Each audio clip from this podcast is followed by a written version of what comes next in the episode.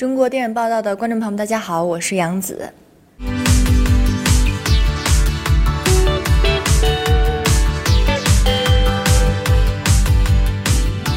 我一过年就又吃胖了，每逢佳节胖五斤，我都没有脸回去看你们了，怎么办？怎么办呀？你说你们谈恋爱怎么都这么浪漫呀？不像我，就知道吃零食、路边摊儿。你们说我谈恋爱怎么这样子？在热播剧《欢乐颂二》中，杨紫耐不住美食的诱惑，就连谈恋爱都浪漫在了胃上，而戏外杨紫却时刻想着减肥。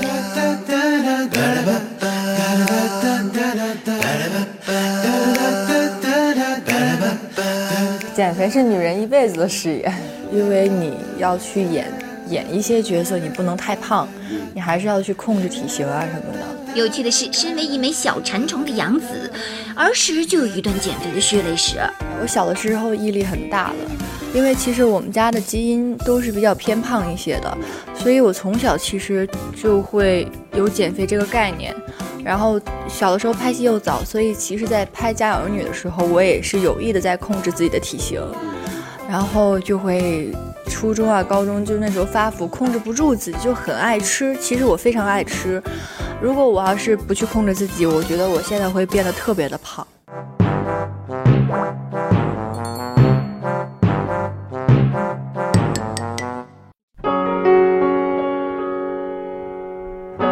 除了要面对偶尔发福的身材，童星出道的杨紫还要承受更多常人所体会不到的东西。其实每个人都会有这样的情绪，不不光是我自己，也不光是我们演员，生活中也有很多。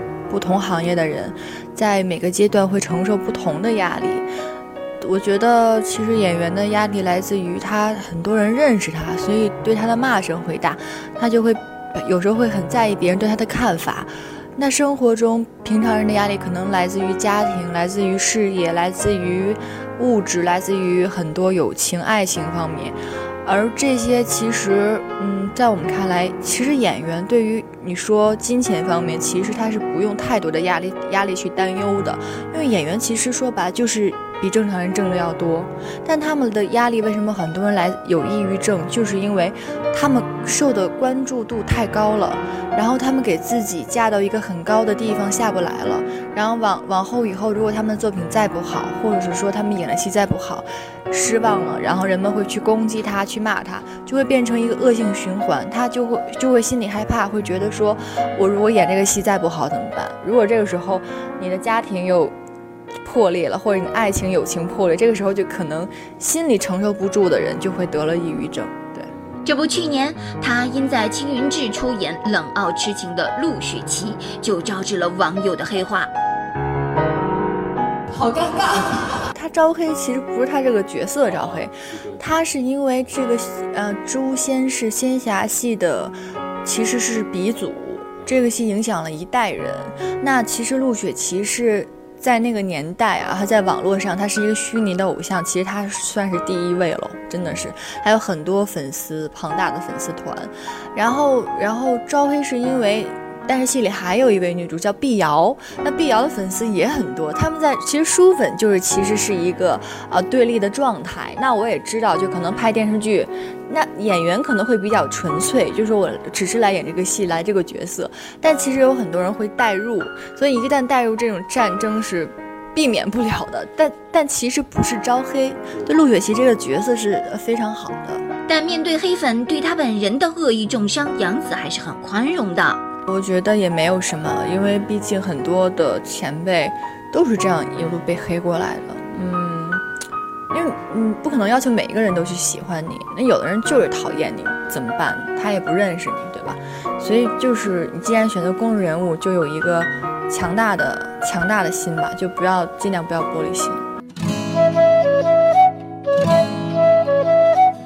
年是杨紫的本命年，也是她开始爆发的一年，在网络上的关注度也是蹭蹭的往上涨，瞬间成为流量小花。流量小花，我还真不知道这个算不算是流量小花。就是关注度确实比以前高了很多，可能是因为《青云志》还有《欢乐颂》的播出，让大家更多的去关注我了吧。这个其实应该是一件好事儿。因为有了关注度，然后你有更多的权利，然后你可以去选择你喜欢拍的戏了，最起码可以让更多的人去了解你、知道你了。然而话锋一转，杨紫意味深长地表示，其实，在很长一段时间里，她接戏相当被动。不是我选择别人，都是别人选择我。我没有那时候我也没有那么大权利和和一些东西能去选择这个戏，就是在一个被选择的状态。然后正好有一部这么好的戏，选择让我来拍，那我肯定是百分之百义无反顾的就去拍了。就是这。只要你能把我姐夫救出来，我把我自己。给你，我觉得还是幸运吧。其实这几个戏接的都还挺挺奇妙的，都不是那种嗯，剧本给我让我去选择那种，或者时间时间线拉的很长，一开始定的就是我不是。战长沙是他们刚开始定了个女孩，但是后来好像说那个女孩觉得不是很适合，可能演的不是特别的理想。后来离开机前一个星期联系到我，也就是说，其实我去救场的，所以在战长沙那个戏的时候，我也是一个被被动的，就被动选择。然后《欢乐颂》其实也是，嗯，其实里面的角色也都差不多了，然后也只有邱莹莹适合我，然后我就去了。然后还有什么戏？反正就是这几个戏。大秧歌哦，大秧歌是大秧歌是我去试戏，然后见了导演见了三次。还跟当时杨志刚哥哥去试戏，试了一天，妆也都化上，然后剧本都给我。这每个角色到我手里真的挺不容易的，就觉得这几个戏其实都是费尽千辛万苦，没有没有是那种说我去挑，我只能说我喜欢这个戏，然后我去尝试。比如说有好的好的剧本，我就会跟以前跟我爸爸说，我说能不能联系他们，我去试个戏，让导演最起码看一下我。那可能有的时候他们就会说你形象不适合，算了吧。我说别，我说你试一下我的戏，你再觉得我适不适合。就可能很多机会也是要靠自己去争取的。其中《战长沙》就是他碰到的一部好作品，让观众看到了杨紫不俗的演技。主要是故事好，情节好，所以演的就会比较带入。嗯，就是我觉得很多归功于导演跟编剧的功劳，他们把这部戏会做得很。精品很有质量，包括在拍摄的时候，现场的一些气氛，就会自然而然把你带入到那个环境。其实也没有太演，就是感受，就是凭自己第一反应，应该是哭或者应该是干嘛。家里面来人了，我姐姐来看我。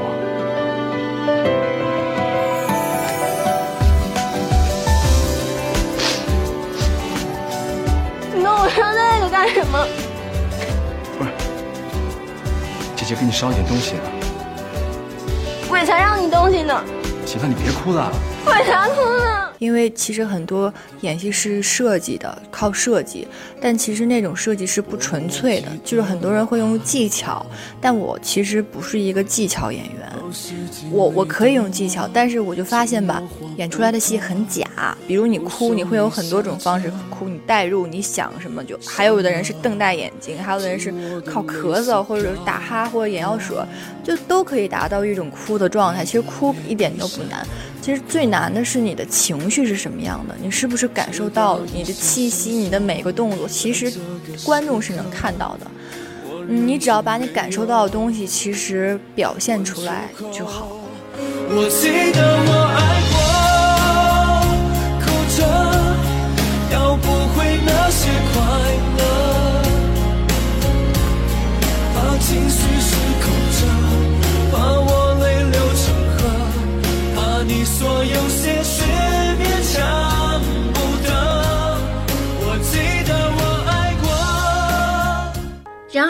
的时候是让他无法入戏的角色。我有的时候在拍一些剧本，就我自己读完都感动不到我，但是必须要去硬着那样拍的时候，我演的就很差，非常差，我自己都能感觉到。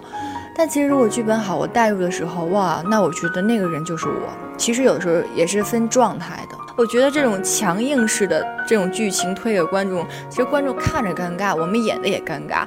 但很多，比如说观众会觉得说这个演员演的不好，哎呀太尴尬，他演成这样？我觉得很多时候其实不能光去赖演员，因为很多时候，其实演员在没有一个很大的权利下，他没有办法说跟导演说我们改戏，或者说跟导演建一些什么。那有时候强压是说你现在这样就要哭，你马上哭，你就要说这句台词。其实演员演的会非常别扭。多年的教训告诉杨紫，自主选择很重要。其实说实话哦，以前选戏的时候看剧本、看导演、看班底，但是现在其实有时候选戏，你要看对手戏演员，你要看发行，因为很现实的一个问题就是，如果你不去看这些是播不了的。比如说你的对手戏演员他不是特别的好，或者一些情况没有办法播，那你其实三个月、四个月，你拍一年也就十二个月，你拍三个戏就都没了。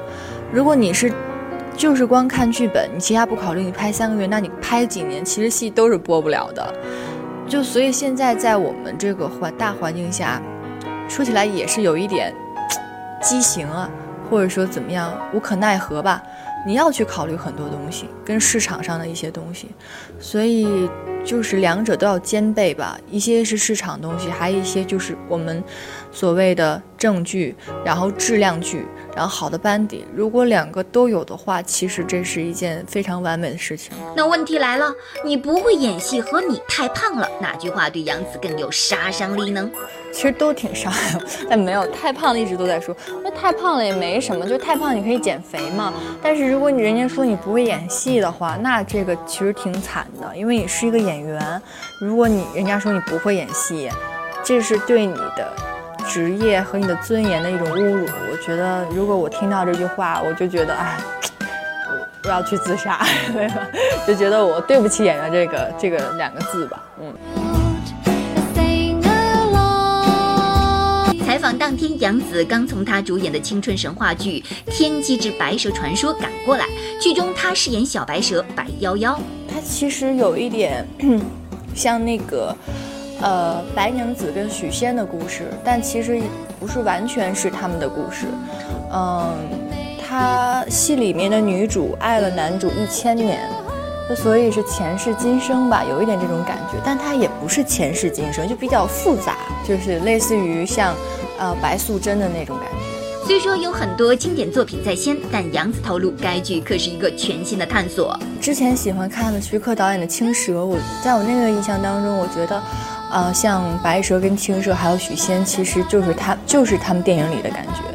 呃，赵雅芝老师那版，因为播的时间可能比较早一些，呃，那时候比较小，可能没有太多的印象。可是那一版是家喻户晓的一版，就是我没有看太多，可是我知道那个戏，而且我一直白娘子就是唱歌。但对我影响最深的，其实徐克徐克导演那版电影，呃，但是其实我们这个跟他们那些都不一样。除了想在仙侠剧中找到自己外，杨紫还有一个大大的梦想。想去挑战，比如《甄嬛传》那种，或《芈月传》，或者《如懿传》啊，就这种大女主这种成长的戏，嗯，就是想演一些前后期反差极大，然后想演一些好的作品，就让观众看着很过瘾，自己演的也很过瘾的戏。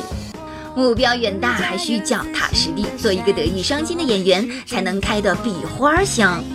我觉得就是做好自己本分的事情。